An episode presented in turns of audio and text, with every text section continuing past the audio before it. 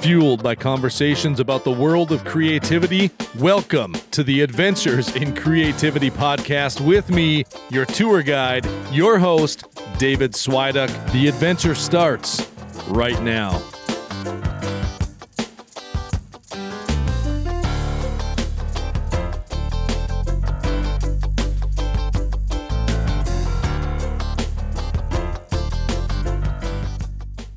Hey guys, welcome back here to Creative Base Camp, Creativity Base Camp. Man, I keep messing that up. But, anyways, we're here at the Adventures in Creativity podcast.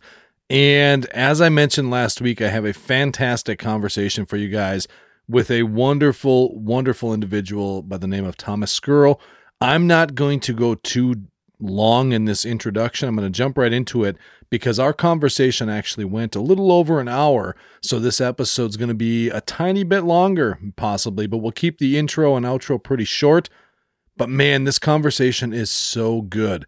We we get into all sorts of uh, uh, amazing topics regarding not just photography but creativity in general in terms of how to you know go about searching for your story um, how to develop a connection, a deeper connection with your work. We go into, you know, kind of the, the main takeaway being, you know, the power of just jumping in and doing something if you want to get, you know, better at it or you want to learn something or whatever it is. It, it's so good. It's such a good conversation. I really hope you guys enjoy it. And we're going to jump into that right now.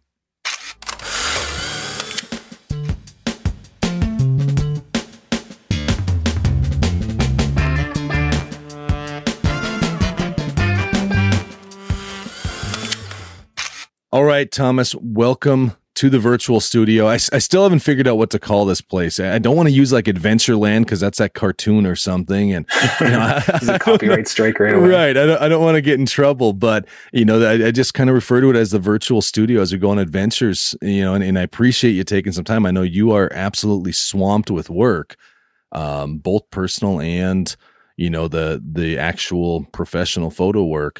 And so I really do appreciate you you know fitting a little time and to sit down here and, and join me and we'll, we'll go on a little adventure see what you're up to. Yeah looking forward to it man.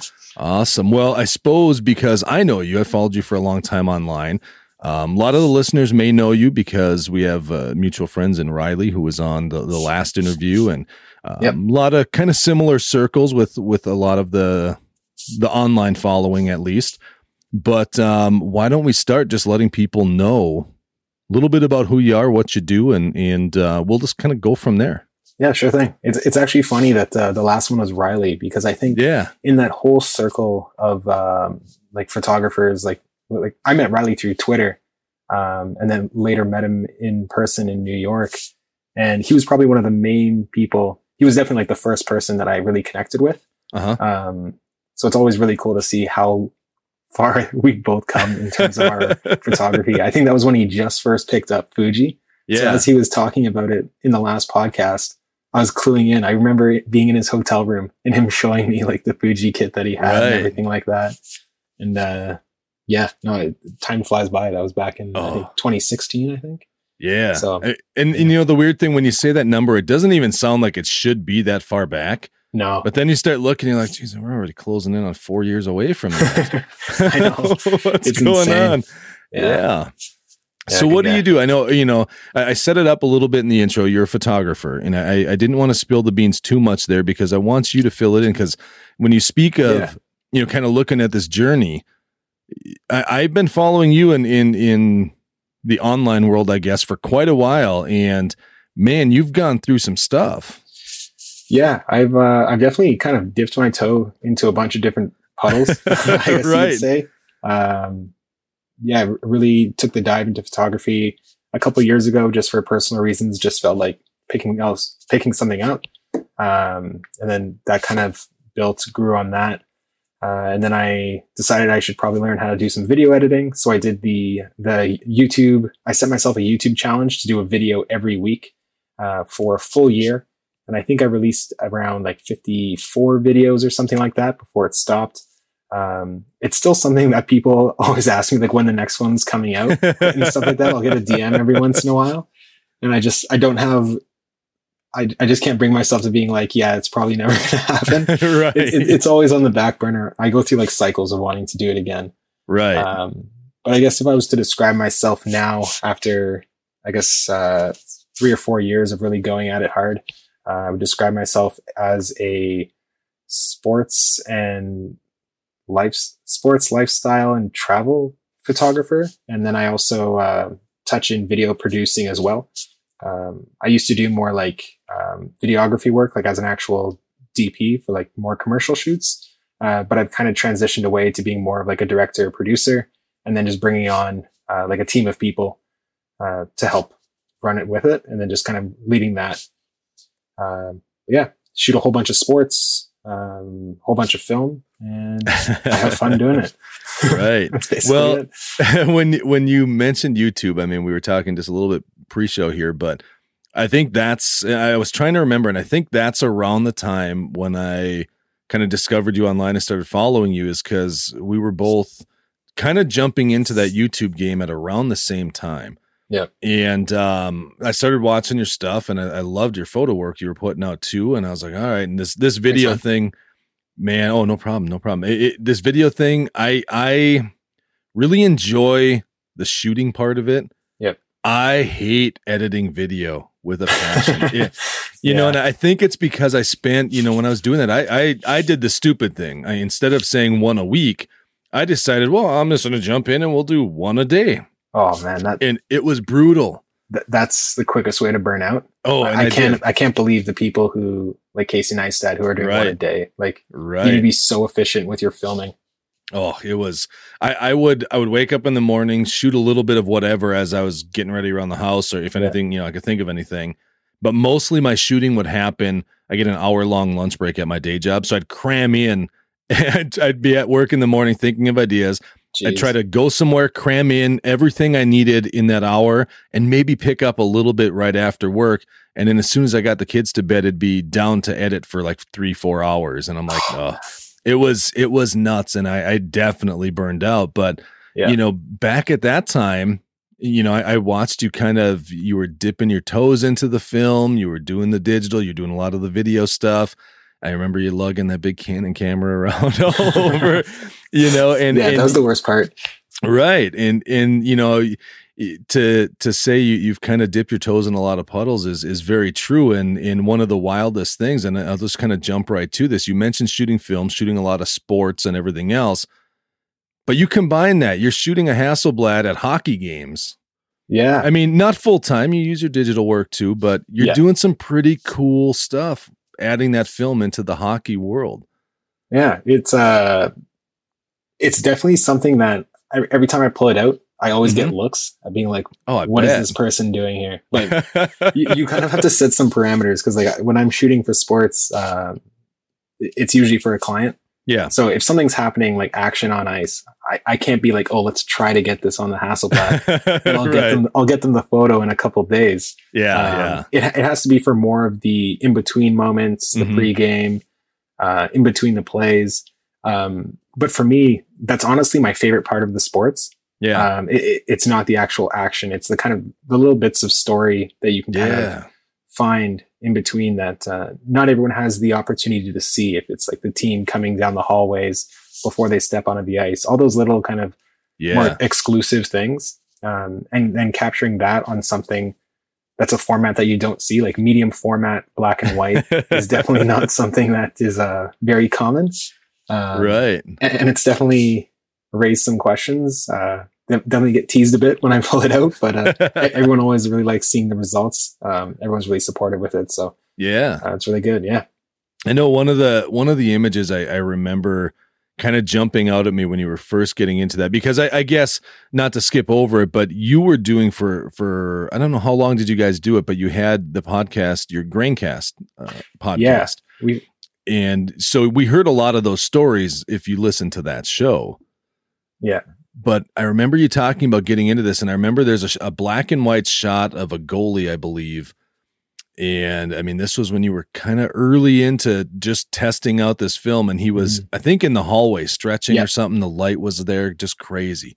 Yeah. And just such a beautiful shot. And you know, it, it's weird because, like you said, the storytelling and everything, it reminded me of like one of those like Rocky moments in a movie. You know, it's not yeah. the middle of the fight. It's like in in training ahead of time or just getting to the ring, that kind of a thing. Yeah, you can really feel like the mind games going on in the goalie's head yeah. in that photo, which I uh, which I love, especially because it's just him completely isolated, no other teammates along with him, um, and and that comes from a lot of like that's with uh, the Toronto Marlies, um, and an opportunity like that is like for that photo, you need to shoot them more times than often. Like it's all routines that you're learning, especially when you're going to be shooting film like I'm not just carrying the Hasselblad everywhere. I know exactly when I can pull it out. So like I know the goalie comes out like 15 seconds before the first player and he yeah. sits there alone. So I get right. there early, I wait, I get that, I shoot the frame, and then I immediately go to the next thing. Mm-hmm. Um, because especially with focusing with the Hasselblad, it's low light. So most of the time I'm shooting at like I'm 2.8 at like a 60th or 125th. Like you can't be rushing during something like that.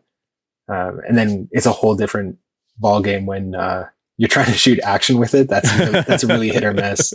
right. Like, for that, I'll go through like two rolls of black and white, and like you hope to try and get like two or three frames, and then you're happy with it.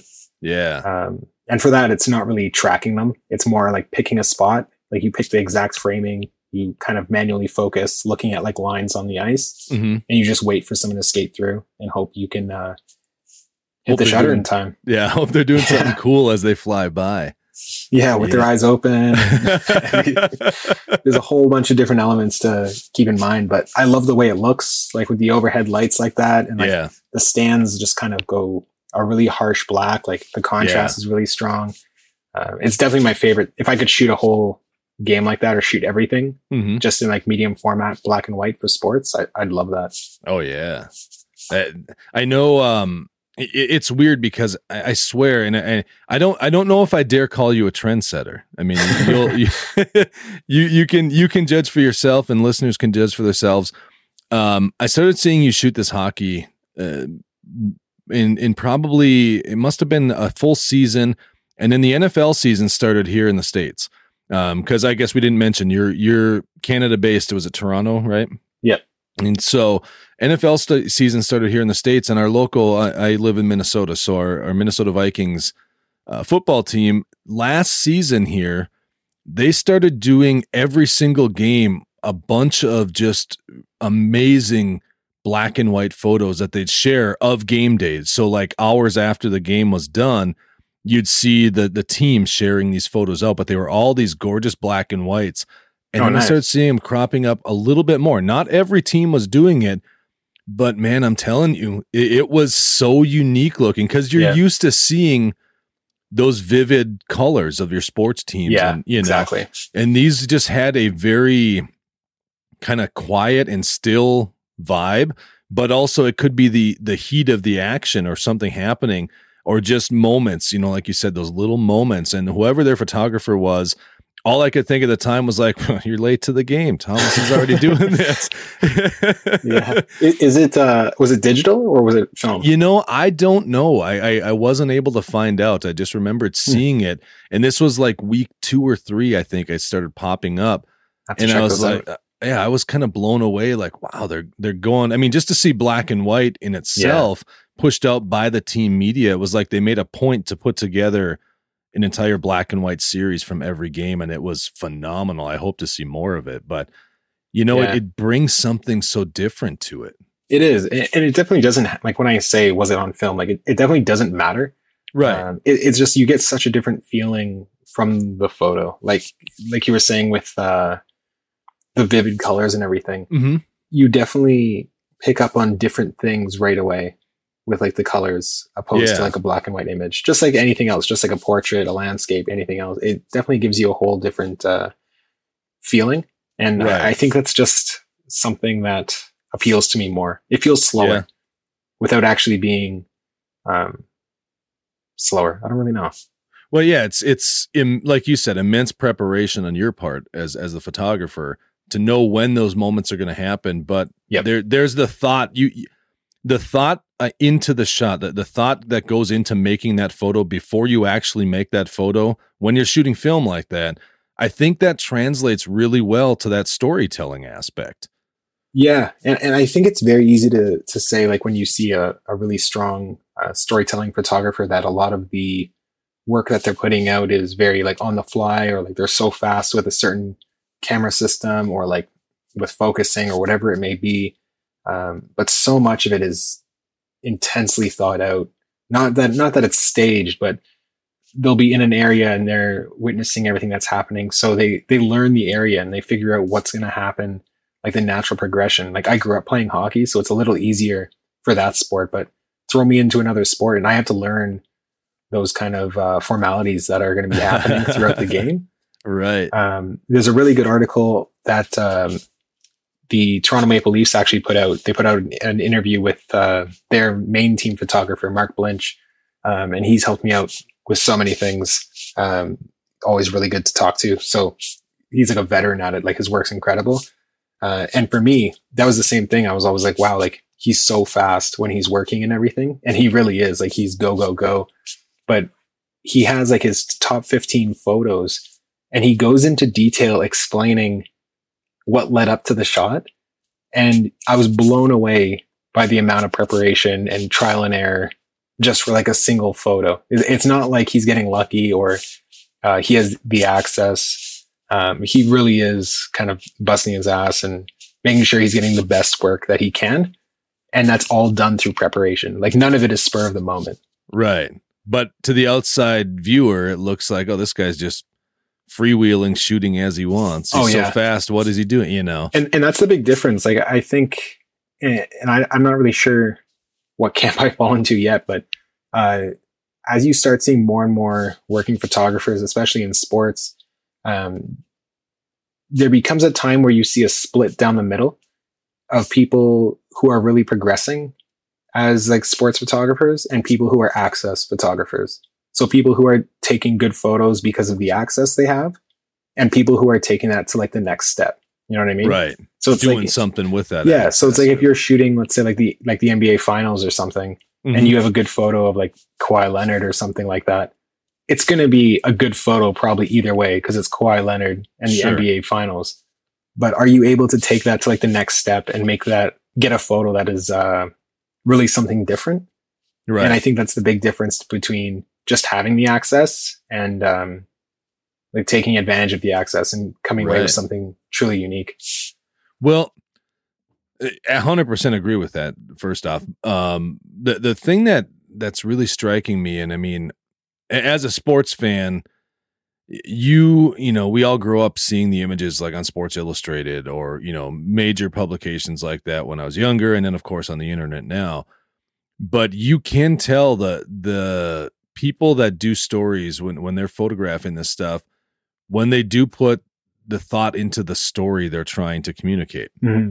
or even just capture like they've done it long enough and they're familiar enough with the situation where they know there's a story here visually they can tell that not everyone else is going to see and it's something i guess that it never really occurred to me just how much storytelling because when i think of storytelling in photography you know, my mind automatically kind of goes to cinematic or yeah. you know, documentary where it's, you know, you're on on a on a destination type thing, you know, yeah. whatever it might be. Um, there's a purpose behind it, but on the sports side, there's a ton of storytelling in there. So much.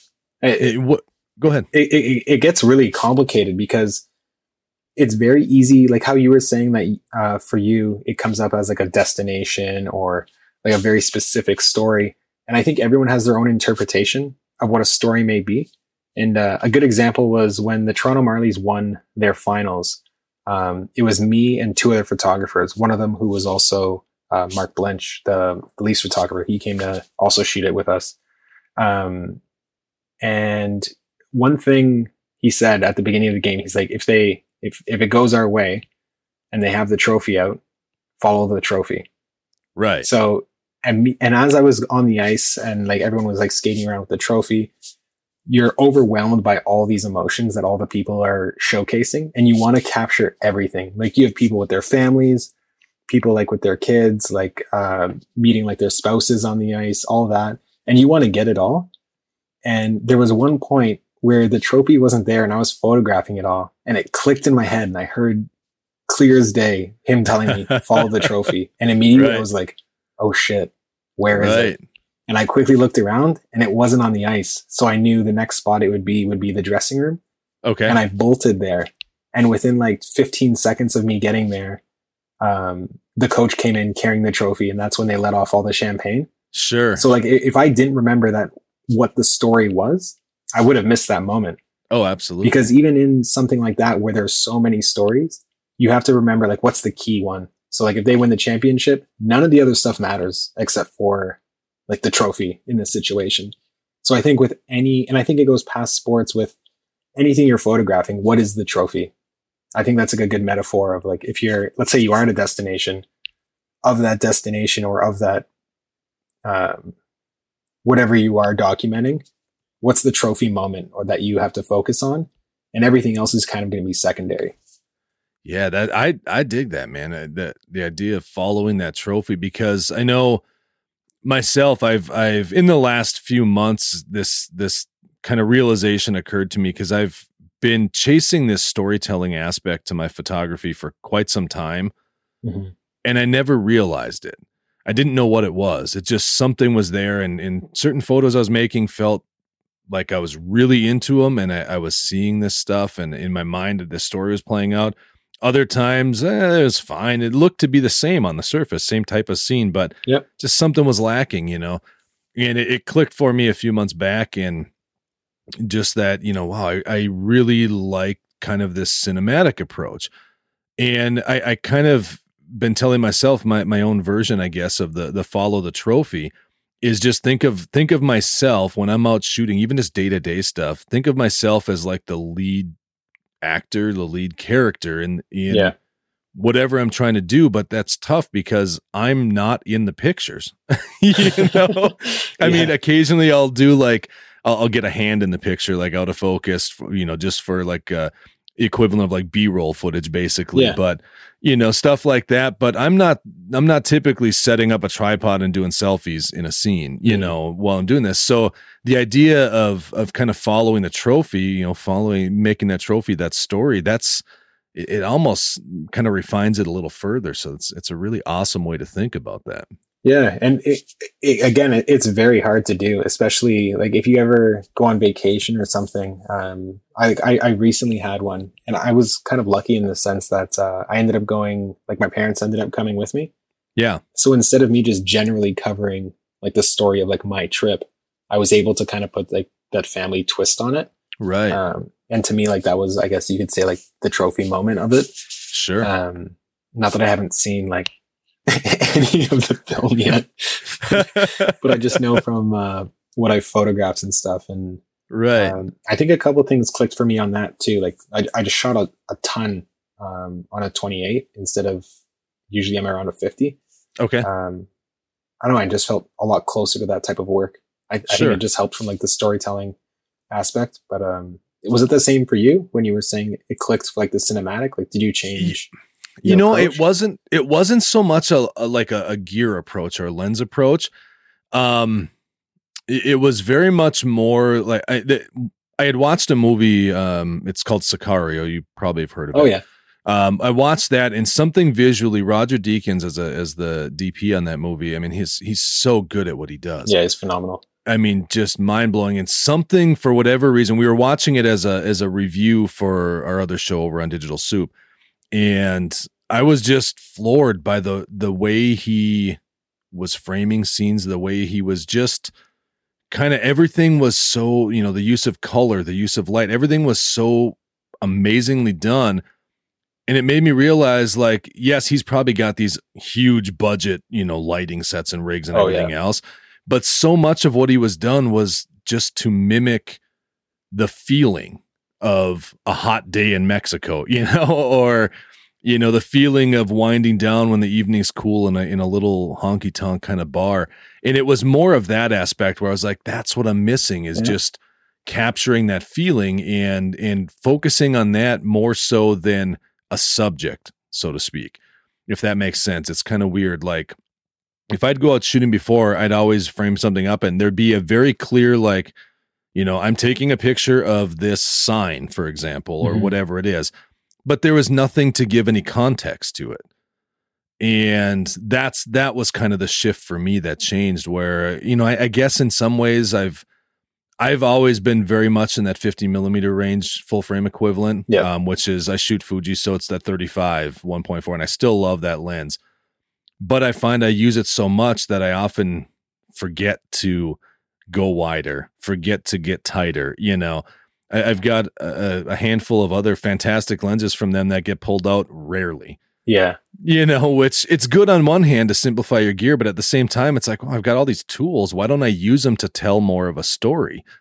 Yep. And, yeah, and I think crazy. it's it's a weird it's such a, a double edged sword where especially online, it's either people feel they need to be super simple, like yeah, like one camera setup or something. Yep. And then the other side where it's like, oh, I'm gonna have absolutely everything. Yeah. Um, I definitely think there's a balance. And, right. and I think I'm lucky with the type of shooting I do because like usually I'll, I'll have two cameras, one on each shoulder, 24 to 70 and 70 to 200. And to so many people, that's like, man, you have so much gear on you like all the time. Like, why not just like simplify it? But like, honestly, compared to a lot of people in the industry, like that already is very simple. Um, and I think that trickled into more of my personal work now where it's even hard for me to have one camera again. Yeah. All always like even on this trip, I had the Hasselblad with the 80 uh, and a Leica with a 28. Um, just because there there's a time and place for each one, not just for the format, but also for just one. I need a wider, more storytelling shot, and then exactly. Yeah.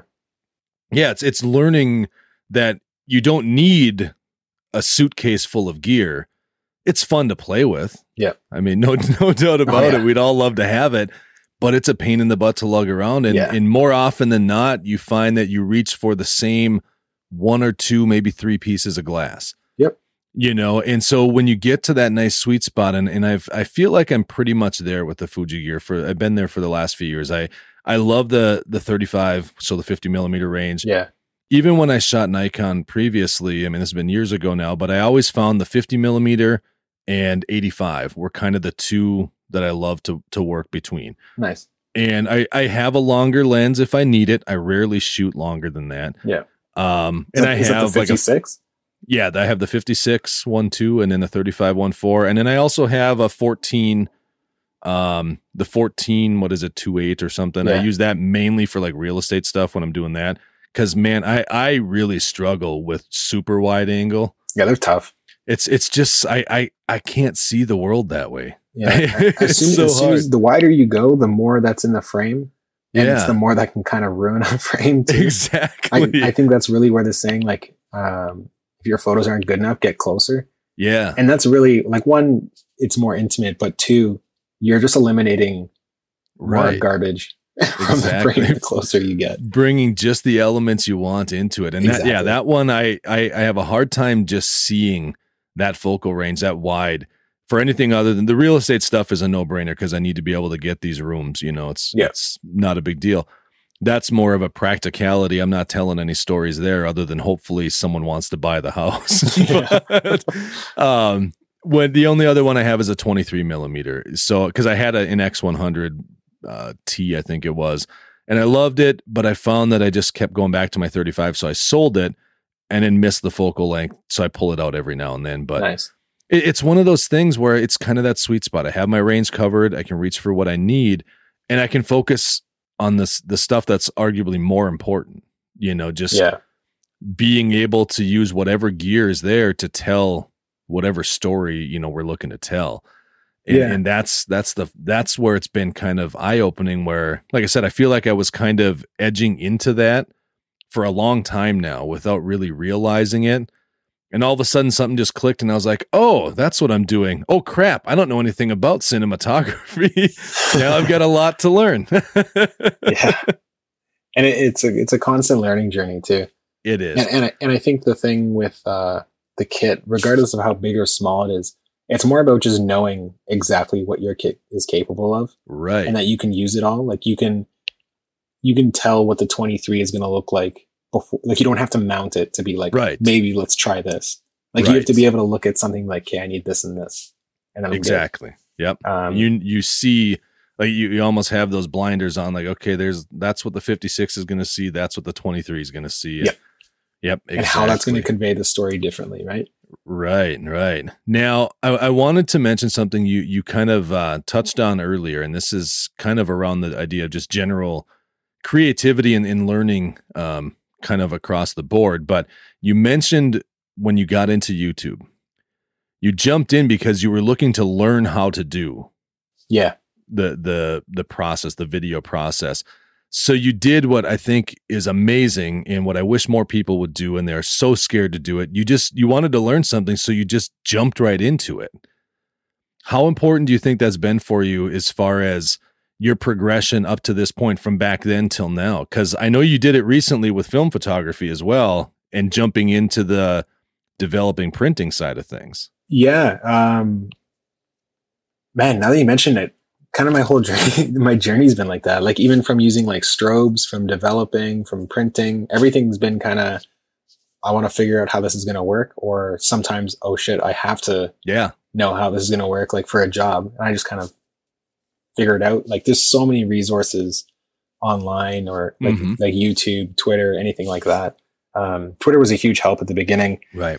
Um, for me a lot of things were kind of uh, like for film for developing because I started developing very early on when I started. Right. One because I didn't know of too many local labs. Um, now I use uh, there's a lab downtown camera in Toronto, um, but all my black and white from the beginning I um, developed at home, and that wasn't really for the need to want to learn how to do it. Yes, I was interested, but it was more or less just to save money, to be honest. Right. It's um, expensive. Um, oh yeah. And like you can save, like, I don't mind if I have, if I go through like 10 rolls of black and white, mm-hmm. I don't mind because I'm going to home develop and scan. Right. But if I go through 10 rolls of color, yeah, I'm kind of like, oh, that, uh, oh, that sucks. Yeah. Yeah. Gonna have to skip out on some lunches this week or something like that. um, yeah, yeah. It, it's not cheap. Um, no. But then the same thing, like um, YouTube figured out um, like video editing, uh, figured out some like After Effects stuff, which helped. Mm-hmm. Uh, very simple, like nothing extreme. Sure. Uh, and then I decided to open, or not open, but uh, set up a dark room at home. And then Aloha Big Mike, Mike Caputo, yeah. uh, he was awesome with helping me uh, with that. Like I was, he was probably so annoyed by me they just you know what though, man? Him, I, I, guarantee you, I've, I've never spoken with him. I don't know him. I followed him for for quite a while after hearing you guys talk about him yeah. and having him on Graincast and stuff too. I have a feeling that dude just is not annoyed ever no. to help someone out with photography. Yeah, man, he, he's such a nice guy, super passionate, not only about like photography, but like the community and um, printing and everything like that. So yeah, um, definitely a great resource. He actually opened up a dark room in Hawaii. Yeah, yeah. That's what I was say. What is it? Is it just Hawaii? Hawaii uh, dark room? What does he call it? It is just Hawaii dark room. Yeah, I, I, know he's always posting stuff from there, and and that's the thing. Like one of the things about him, like he's he's a wealth of knowledge. Oh yeah, he's super approachable, and not only that, but he doesn't take himself too seriously either. Because there's some of these film guys that oh yeah that they get on their horse, man, and, and they're gonna tell you their way, and that's the only way. And he's just so like he has so much fun with it, oh, yeah. and, he, like his he's Instagram stories and stuff. There. Yeah, it's so much fun watching that stuff. Now, what what pushed you to get into the the printing side of it, the dark room? Um, so I did a workshop uh, in New York. Uh, okay. That was one of Johnny Patience's workshops, and that was the, oh, the yeah. very first time that I've ever been in a dark room. I didn't have the opportunity to do it in uh, high school or university, sure. anything like that. Um, and, and I thought it was the coolest process. Like developing film was cool when you pull off a reel or pull off the film off the reel, but to see in like under that red light, see that print come to life is really cool. Yeah. Um, and, and, I really do like printing my work. Like any trip that I go on, I usually put together like a zine or a book just to have it in like a hard copy form. Um, and I think with my interest growing more and more towards black and white on the film side of things. Uh, it just seemed like the next logical step. And I think it's, um, I didn't anticipate this right away. I kind of just jumped into it because I wanted to print, but right. Um, I'm learning so much more about exactly how I want my prints or my black and white photos to look just because you're spending so much time like looking at it. Yeah. Like for me, it's not just going through on Lightroom, adjusting like a, a, tone curve or something, or yeah. um, adding contrast or like adjusting your black levels. Sure. Um, it's such a slower process, and I hate using like the slower analogy when it comes right. to film photography, but it really is. Um, and just seeing all your errors blown up even bigger because you're seeing like if you're out of focus or there's something wrong like even when you're cropping the image like you start to realize like why did i have this in the frame? Right. And, and just little things like that. So the next time i go out and shoot if i'm lining up a, a a camera with black and white film i'm always thinking like okay if i'm going to print this how's it going to look? And even light like before i'd be shooting all the time in like midday and now i'm thinking way more about lighting or uh, how hard the shadows are um, just little details in the frame. And it's just made me a lot more conscious of all that stuff. Um, so in hindsight, I guess that's the reason why I really wanted to start printing. But yeah, um, from the get go, I just kind of wanted to print, just make photos. Sure. I, I mean, it, it's something I'd I'd love to do. I and I've never actually uh, kind of dove into the world of of even home developing at this point. Um, yeah it's something on the very very near horizon because I, nice. I, actually just got my my first medium format camera this last winter. Oh, sweet! And um, I've only shot five rolls of film through it. I um, had a very generous uh, friend that gifted this to me. That's awesome. And uh, he set me up with a, a Mamiya C330 TLR and just a blast. And he sent five rolls of Ektar 100 with it. And I, I shot through them, just kind of experimenting, figuring out how to use the camera and now I'm at this point like, okay, I have a handful of uh, like s- probably six rolls, seven rolls of 35 millimeter between Kodak and Fuji and uh, some Portra and, and stuff like that. And it's like, I know I should use those up before I buy anything more, but I really just kind of want to get back to that, that medium format. But I'm debating, do I want to go color or do I want to go black and white? Because I've got a number of friends that do this and they say developing either one is fine it's not really that hard to do at home, but you have to chemical wise, you have to kind of pick one and, and use it. You know, so your yeah. chemicals don't go bad. And that's where I'm like, oh, I'm such a color junkie. Like I I struggle to see the world in black and white. And I don't know why that is. I just I'm so drawn to color and how it, you know, plays with mood and, and tonality and all this stuff. And and kind of just that extra layer that that helps yeah, especially you if you're going for more of a cinematic look. Right. Too. The color really helps with that, right? Right. And you should get some you... uh, Cinestill then. Oh, that's what I've been looking at. That man, oh, yeah, it's a beautiful film stock. Also, it, does it, great for uh, sports.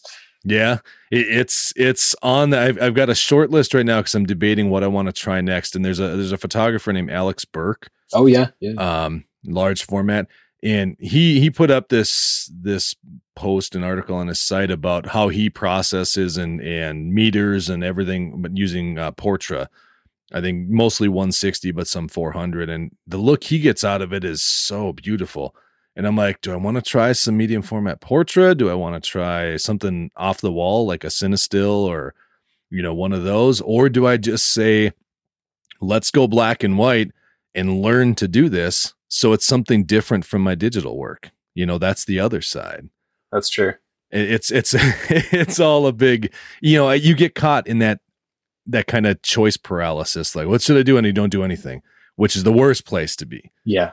You know, you want to just, you know, like you say jump in, do something. That's that's the key, but yeah, and and really just like do it with what you want. Like if you definitely like color, like do that until you get bored of it and then switch it up. You know what I mean? Like that's uh yeah, and I as hard as it I'm so guilty of this, but making the decision on your own is so much more important than going online. Um like even for me, like I find like I'll go online so much where like ask like uh like I talk to uh, Cody and Andrew a lot. Sure, yeah. And, like I'll always be asking them like stuff about gear or something like that. But at the, at the end of the day, I almost just need to ask it Mm-hmm. And then I immediately know after sending it, I'm like, wait, I already know the answer to this. Right. But until I actually throw it out there, I'm just kind of in like choice paralysis. Yep. That's crazy.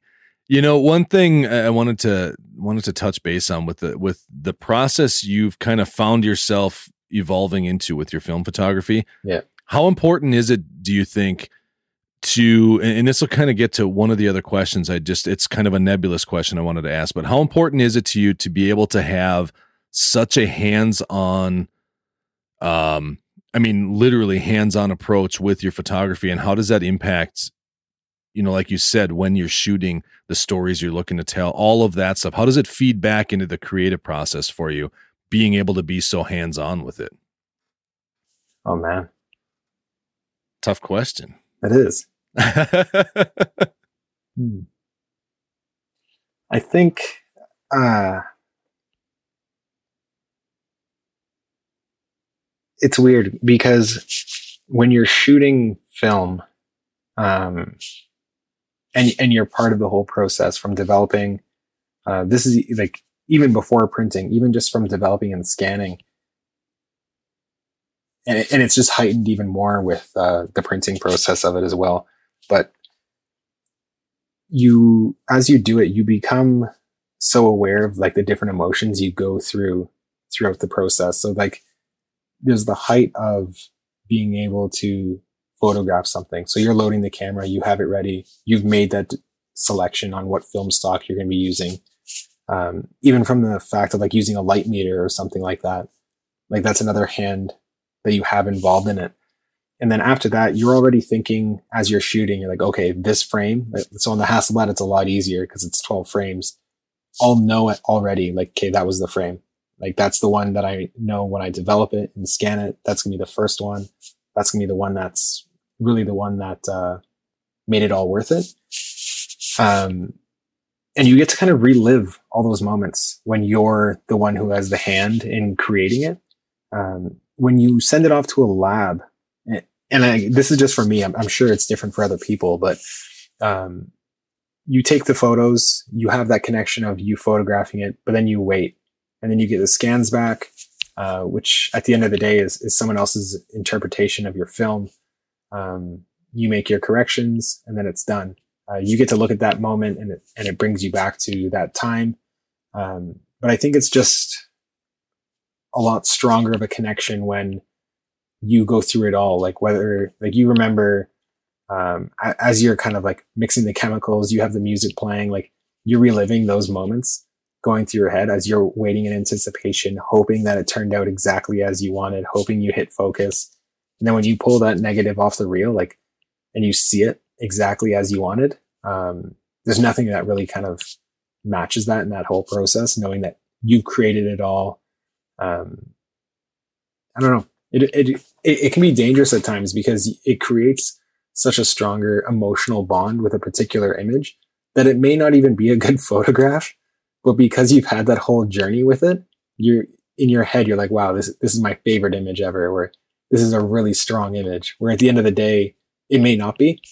Um, but at the same time, that doesn't really matter because if you have the connection with it, uh, I, think that's also super important and then the same thing is just heightened with uh, with printing like the little the little steps of progress you make like like for one photo you can nail it on like the first three tries or you could be in i've been in the darkroom for like four hours on one print sometimes just kind of needing to get it perfect and even by right. the end of it after that paper dries you look at it and you just think wow this still looks like shit and, then, and then you just kind of scrap it and you move on to the next one right um, yeah, that, that, was a really long answer, but I, I think no, that's if, right. if I could sum it up, um, it's important for me to have a hands-on approach to creating any photograph, just because uh, it heightens the emotional connection that I have to it.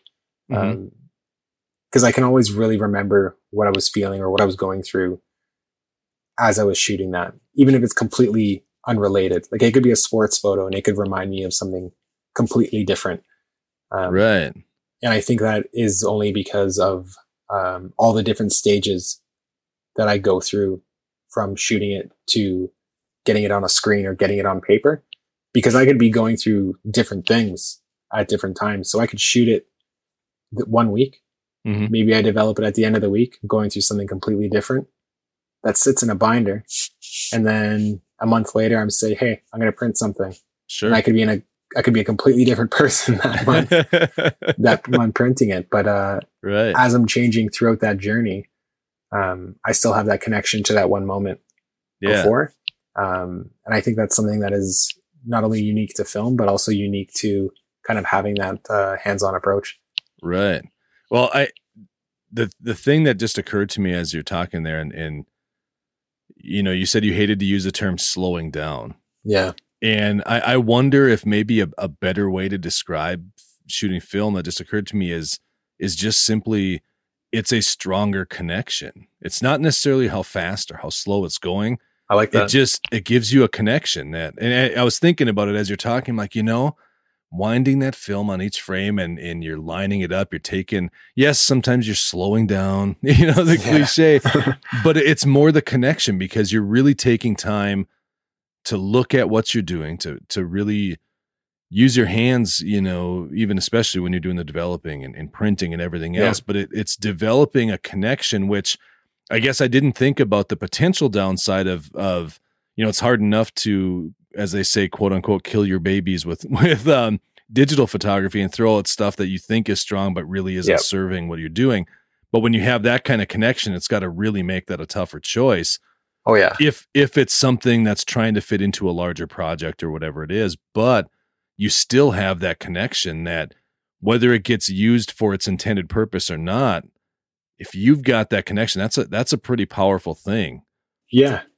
I, I hadn't thought about that. I, I'm thank you so much for that that description yeah, no because worries. it's got my mind now kind of kind of running. I'm like, man, I, I had never even considered it from that angle. I'm, I'm glad that rant brought some yeah. clarity.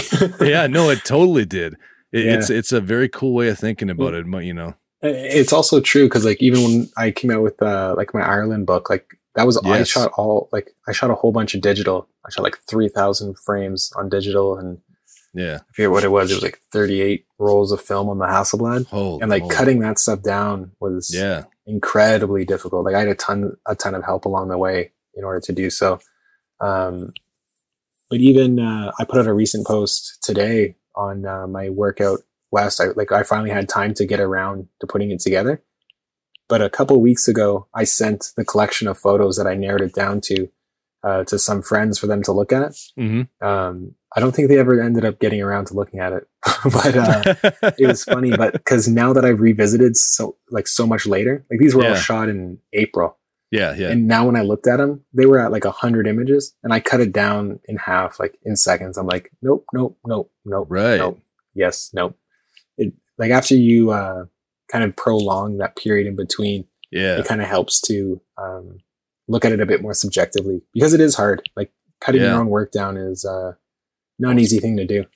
No, it's brutal. And, and you know, I, I find I, I started a couple just small personal projects last summer. And they're one they're they're both kind of ongoing, but I found that as I've gone, a the, the what I thought were two very distinct separate projects suddenly all of a sudden have evolved and merged where it's like they kind of all feed the same thing and they've taken on a totally different direction. I, I haven't really put anything much out there from it. And the more I look at it, it's like stuff that I was really pumped about last summer, last fall. I'm looking at now, like, yeah, it doesn't doesn't fit anymore. You know, things changed, and in I'm I'm glad you mentioned your your trip to Ireland there because I wanted to ask you about that. Now, you've taken it a step further from the printing. I mean, granted, with the digital too, you were you were processing all that in a different way. What can you tell me about the the process of going through as a creative making a book about something like that? And, and putting that whole thing together because it's not like you just slapped this all together in like a, a snapfish or a blurb type thing. I mean, you did a proper book. It's beautiful. Yeah, thank you.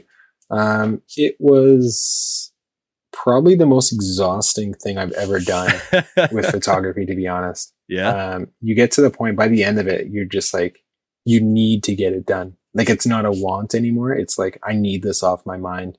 Right. Um, I need to clear it out of the way.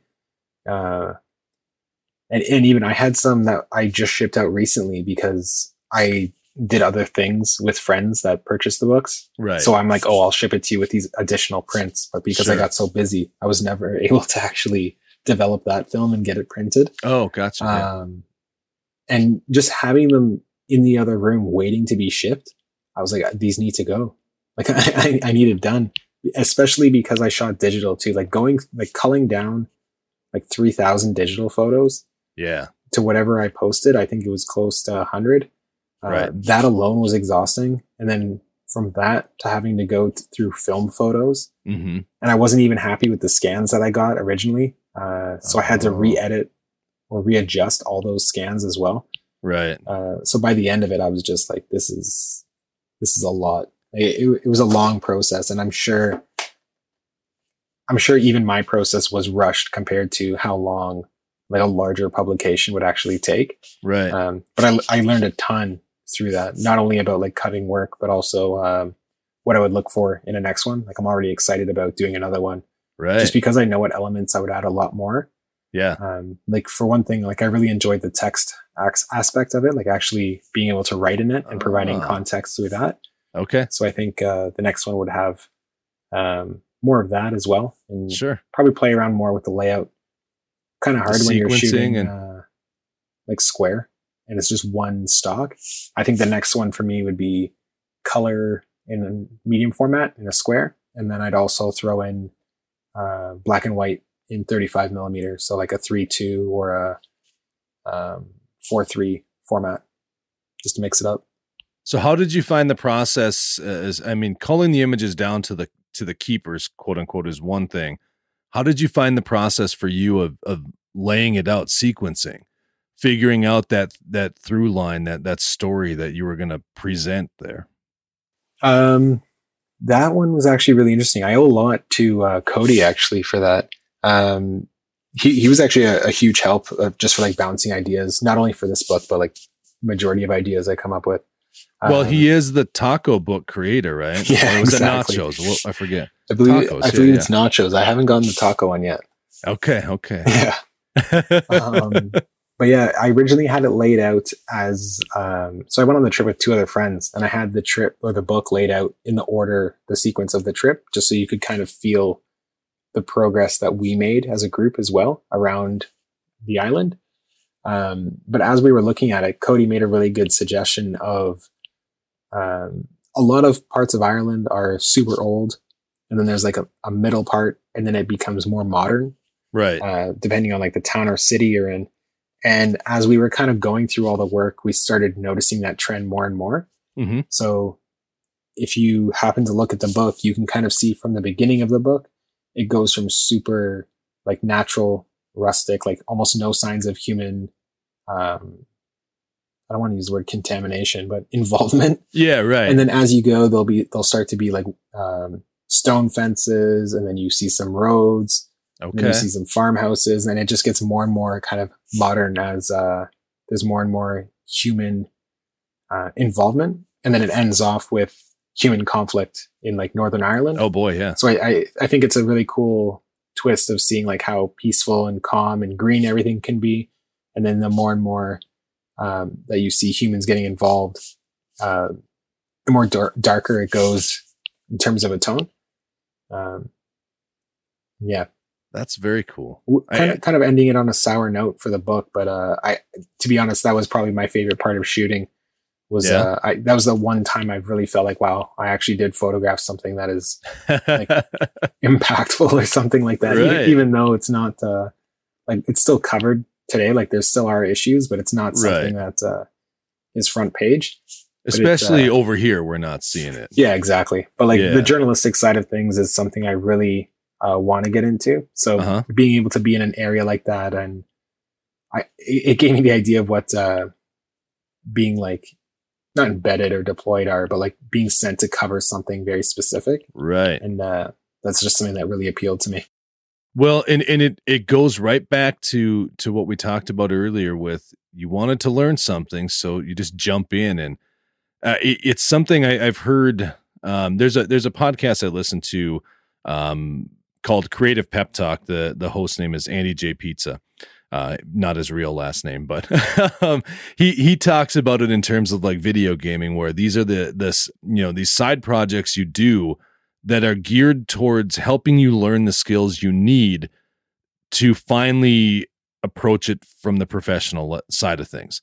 And he had this great series. Uh, this is probably, oh, geez, six months to a year ago now.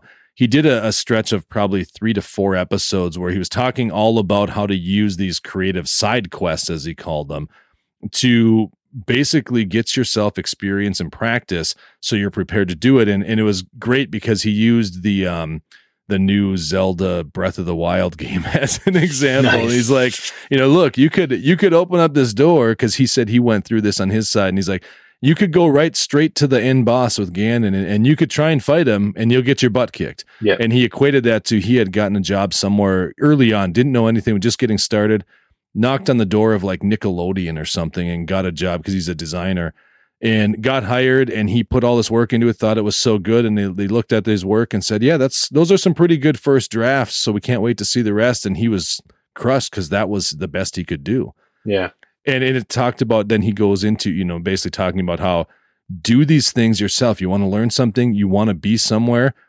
Do these projects on your own and set yourself up so that way if it's something you know like you said the journalistic side of thing you want to get there eventually start doing your own journalistic stories so you you can build your portfolio essentially. Show exactly. off your skills when you're ready. Yeah that's what I love, man. I, have I've so enjoyed watching your your journey over the last you know couple of years here, because you you just I don't want to say you have no fear because I mean I listen to Graincast, you know, and and you get you talk about it. You're like anyone else, where it's a, a lot of nervousness, a lot of trepidation going into stuff, but oh, yeah. you're still willing to do it. Like, well, there's one way to learn, and it's just yeah. to jump in and figure it out. And, and like the past uh, two years, as I've done freelance a bit more seriously, like so much of it has been like that. Where like like the most recent one was uh the uh, NBA. So I'm from Toronto, and the Raptors uh, actually were the NBA champs. Um, and then they had the parade. Um, and for that, I was I was hired by uh, a publication called The Athletic, and I had no idea. Like I've never done a parade before like no one in Toronto has because Toronto teams never win. Hey, I'm I'm here with you in Minnesota. We we rarely win anything. yeah, and just um, like even going into that, like I was asking so many photographers, like, hey, like, what do you think about this? What do you think about that? Where do you think the best spot's going to be? But no one really had a clue. Like we like for the most part, we were all going into it blind. Um, there were definitely more veteran photographers there that, again, just like knowing like the play of a of a sporting event, like knowing what's going to happen. They've done enough like public events like that uh, um, where they had an idea of what was going to happen, and they were really good like to call it out. Like it was awesome. It was a really cool experience to be able to suggest something, and then being like, "Yeah, maybe let's check that out," or being like, "No, that won't work because of this," and just being able to get that instant feedback of uh, what works and what doesn't. Um, but even for that, like you can't say no to the opportunity. Like you still have to kind of just go, do your best, and uh, see what you walk away with. Right.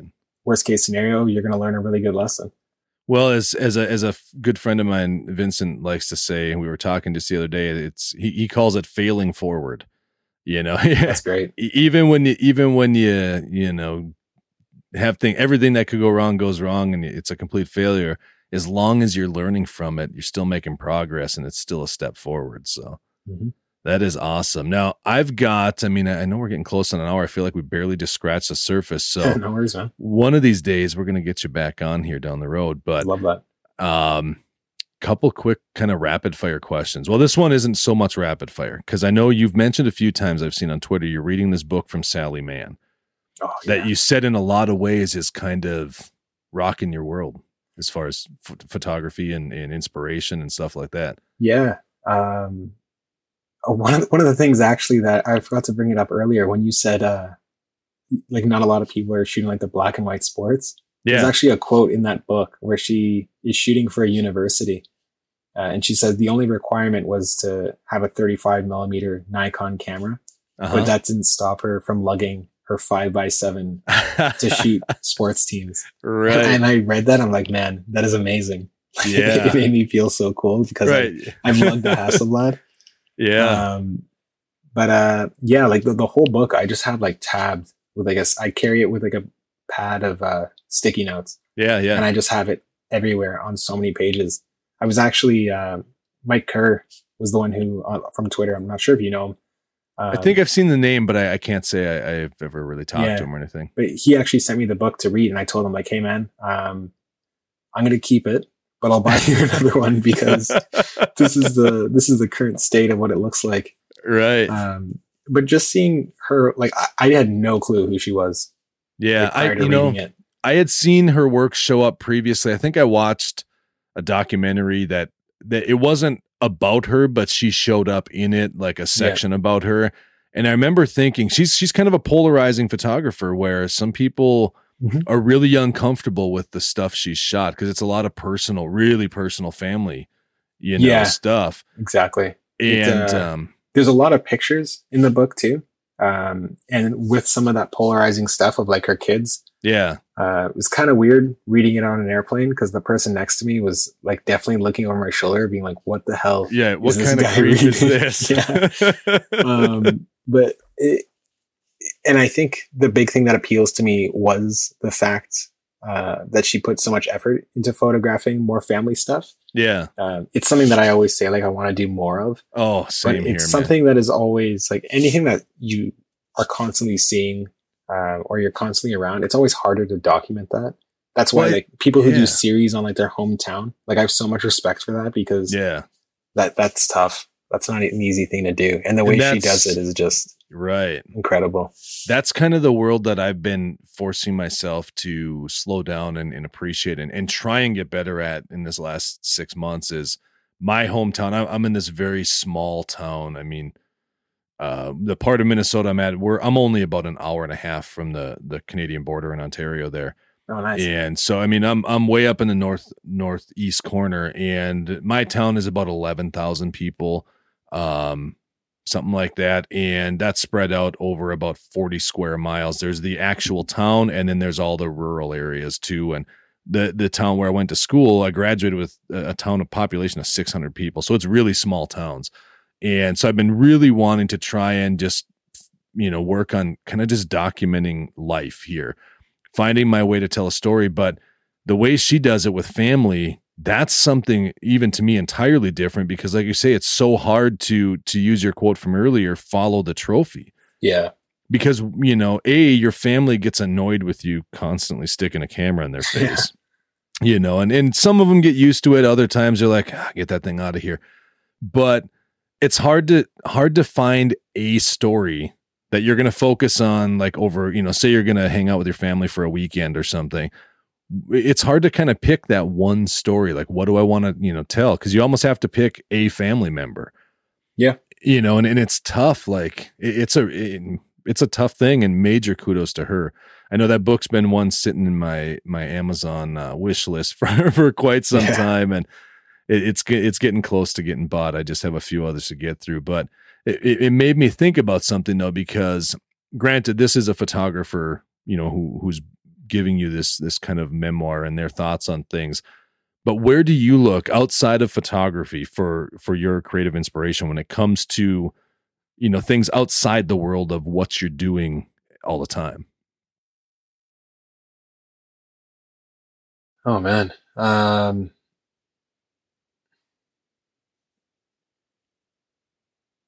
geez, things have, things have honestly been moving so fast lately that I haven't had the time to be like really thinking about that. Um, but, but I, I think for the most part, it's just like everyone else, like seeing other people's work and stuff like that. Um, outside of, um, like photography and content and everything like that, I, I think music is a huge thing for me.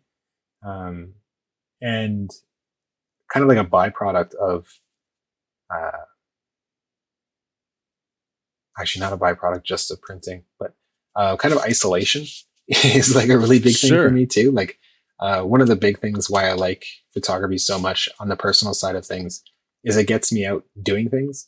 Um, yeah. And that was something that I really learned from doing the YouTube series where every week I had to go somewhere interesting to film the right. video. Like we're like I couldn't wait for like a friend to be like, "Hey, do you want to go for a hike here?"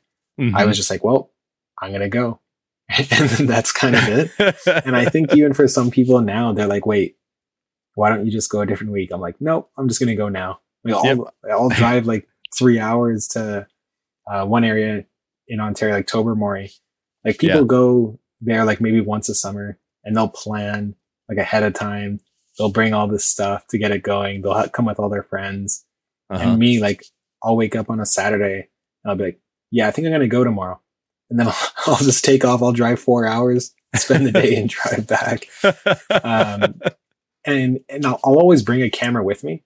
Um, I never really shoot anything that's great, but for me, it's just kind of being out there just with myself.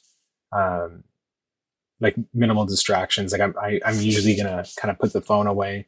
It's, it's an analog experience for me in terms of me just being there. Like I'm not playing, I'm not one of those people who's walking around playing music. Right. Um, oh, like, I can't do that. exactly. So I, I, honestly think that it really is a big, uh, inspiration point for me. And even at home, like even when I'm printing and it's just me in that dark room. Yeah. Um, I'm definitely listening to music in there, but that, that's a time where, uh, it definitely gets me motivated for either the next project or gets me thinking clear just because uh, that that lack of distractions and just kind of that that emptiness that is available in your mind and it right. lets you start thinking and filling it with uh, motivation and inspiration right it, it, it kind of gives your ideas room to breathe Yes. You know, yeah. and, and lets you really, really chew on something for a while, free of any other, like you say, outside influences or, yeah, you know, asking a friend, what thing. do you think of it? Yeah. A hundred percent. The, the outside influences is always, it's double edged sword. Like you always want to get the second opinion, but yeah, it, it's hard to not, uh, take it too far. And if someone doesn't like something, it's, it can be dangerous because you could also be like, oh, I guess I'm not going to do it, even though it's something you really want to do. Right. Um, and, and to take that a step further, if if I do that in the summer and go for a hike kind of alone, yeah.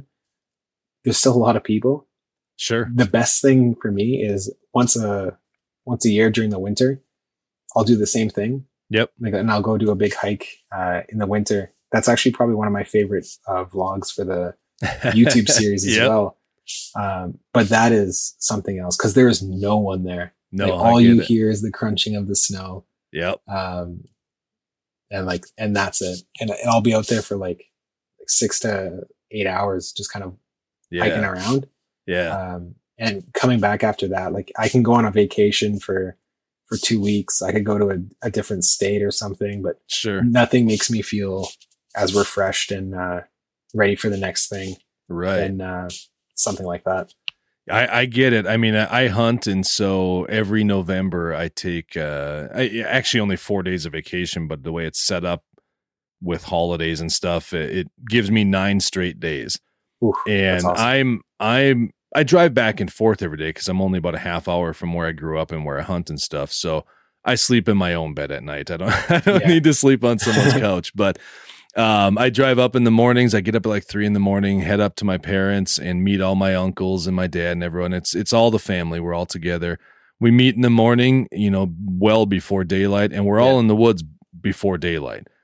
And I, I spend probably, you know, six to eight hours a day during that time in the woods. Of course, it gets a little cold sometimes, you know, yeah. freezing. But so you come in when you need to, you go eat whatever. But all that alone time, I mean, it just I'm I'm exhausted when it's done because I'm getting up so early and you know all of that, yeah. but in all that fresh air that long it tends to wear you out, but at the same time mentally just feels so oh yeah recharged like I'll sit in my, you know, stand or I'm, I'm out walking around whatever it is and it's just a steady stream of I need to do this and I need to do that, and you know, just yeah. plugging stuff down. I'll keep a little notebook with me. I can jot stuff in if I'm, you know, got something that really sticking in my head or whatever it is. But it's important, mm-hmm.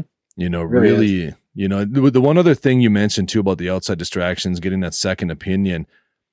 Like you said, it's hard when when you you know people are telling you they don't like it or they you know think you should do this because especially with friends and, and people you really trust it's it's so dangerous because you feel like you almost can't trust yourself or if you don't do what your closest people that you normally talk to are saying like somehow you're you're dissing them or you know? Yeah. You're shrugging you off their opinion toes. Right and so th- there is a point in time I, i've kind of got to this point with myself where i'll still ask some second opinions but i'm more likely now to show them after something's ready to go as like a last check before I'm ready to put it out into the world. That's a you smart know, way to do it. Just kind of double check this, make sure I'm not missing anything glaring, you know. Yeah.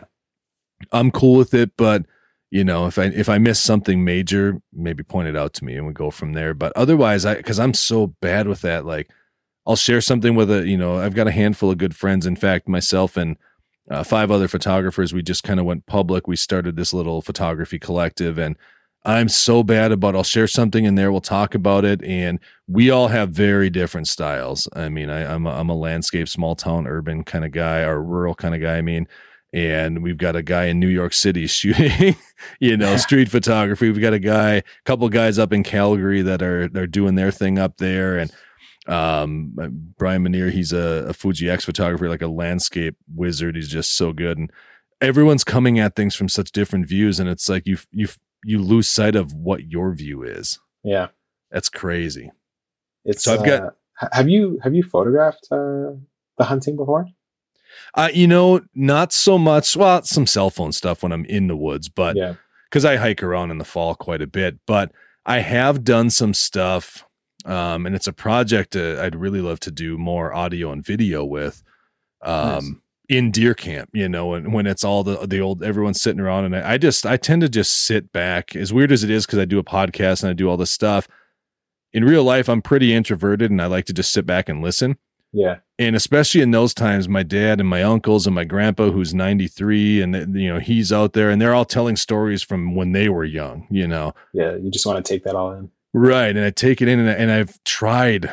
The one year I even I had a, a little Rode mic I plugged into my phone and set it up when no one was looking, like in a corner of a room, and just mm. hit record just to let it capture audio. That's awesome. And you know, even that, as soon as one of them spotted it, stories disappeared. you know, everyone yeah. got quiet. It's like, oh, come on, these are important, you know. And but I, I, have done quite a few photos, like especially during the first few days when when everyone's kind of fresh and you know, because it, it's a grind, you know, when you're out there that oh, long. Oh, yeah. But but uh, it's something definitely I, I want to do more of, but I struggle because in order to to document it photographically how I want to, I'd almost have to give up my hunting you know because yes. it'd be great to like follow each each person each of my uncles around and pick a day and just follow them you know and document their day you know what we're doing and but that means yeah, i got to give up mine that's a big reason uh like when people ask about youtube as well yeah and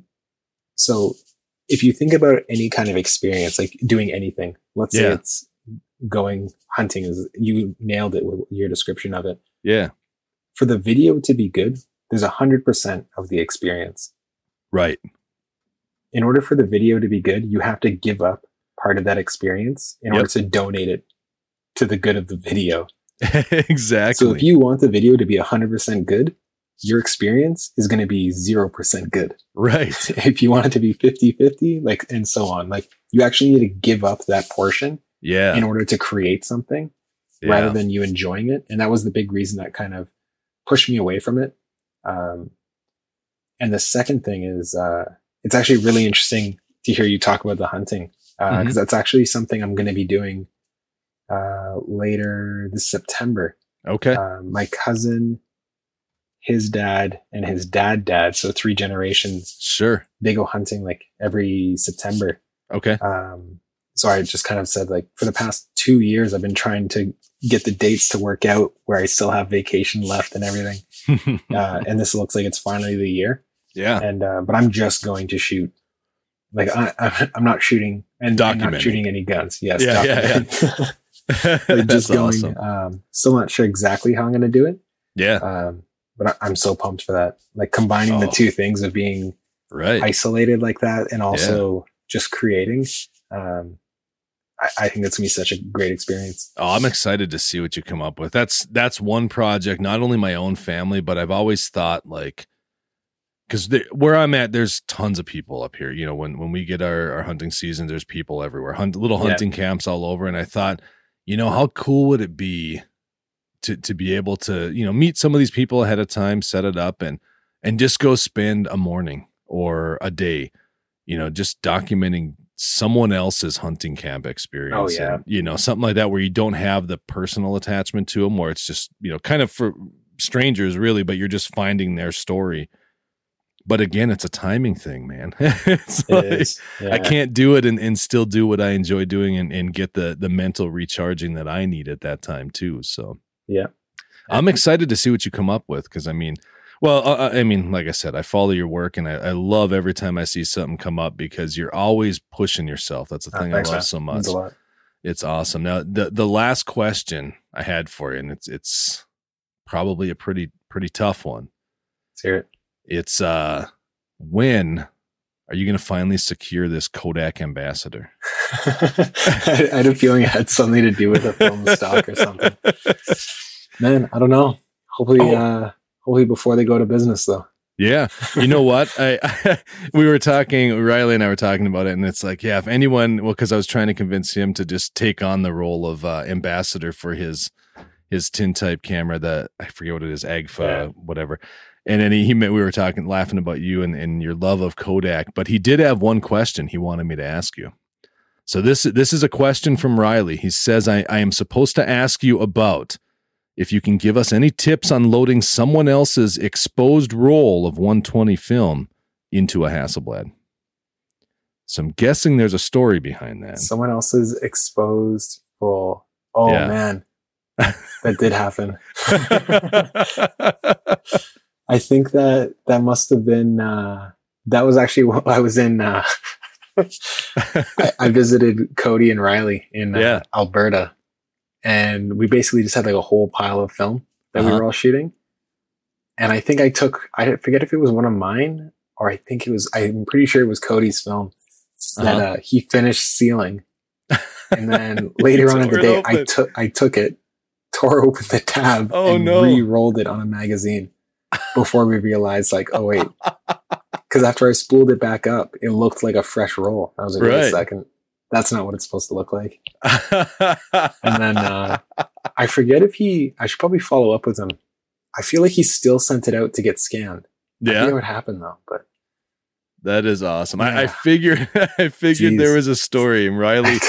Riley told me to ask you about that. So I'm, glad I remembered.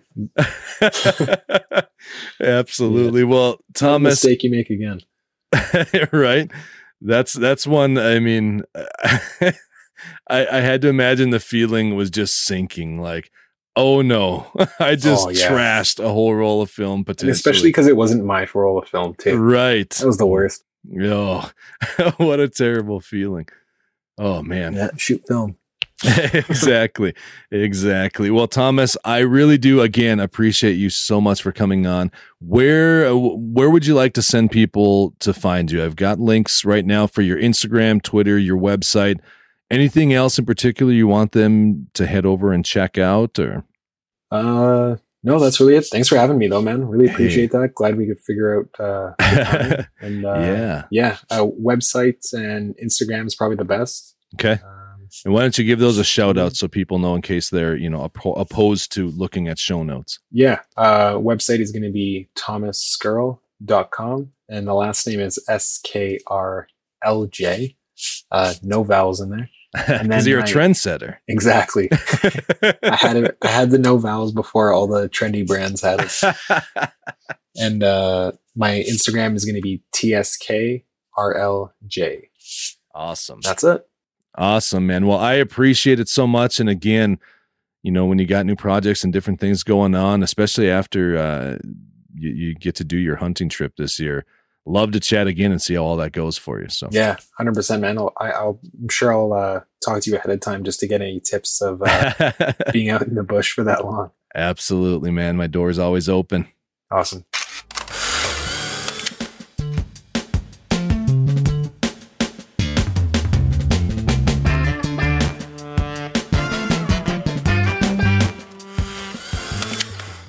Right. Thank you so much again, Thomas, for coming by and joining me here in the virtual studio at Creativity Base Camp. And guys, as always, this adventure has come to an end. It is not the ending, it is just an ending. And we'll be back here next week with an all new adventure here coming right out of Creativity Base Camp. it is the Adventures in Creativity podcast. Guys, I really hope you enjoyed that. And, you know, like I said, there's so many good takeaways, but one of my favorites, I think, was You know, the idea that whenever you're looking to learn and grow and get better at doing something, just jumping in and we touched on that late in that conversation. So I hope you guys enjoyed this conversation as much as I did. Thomas, thank you again so much for coming by. Guys, be sure to check your show notes. You can swipe left, up, you know, down, whatever direction you need to swipe in your podcast player and you're going to get all of those links to Thomas's website and all of that fun stuff right there, Instagram, Twitter, all of that. I highly recommend you check that out and if you want to keep up with everything here at Adventures in Creativity. Remember, we've got a new home. You can find it at aicpod.com. That's aicpod.com. And you'll find all the show notes and everything there.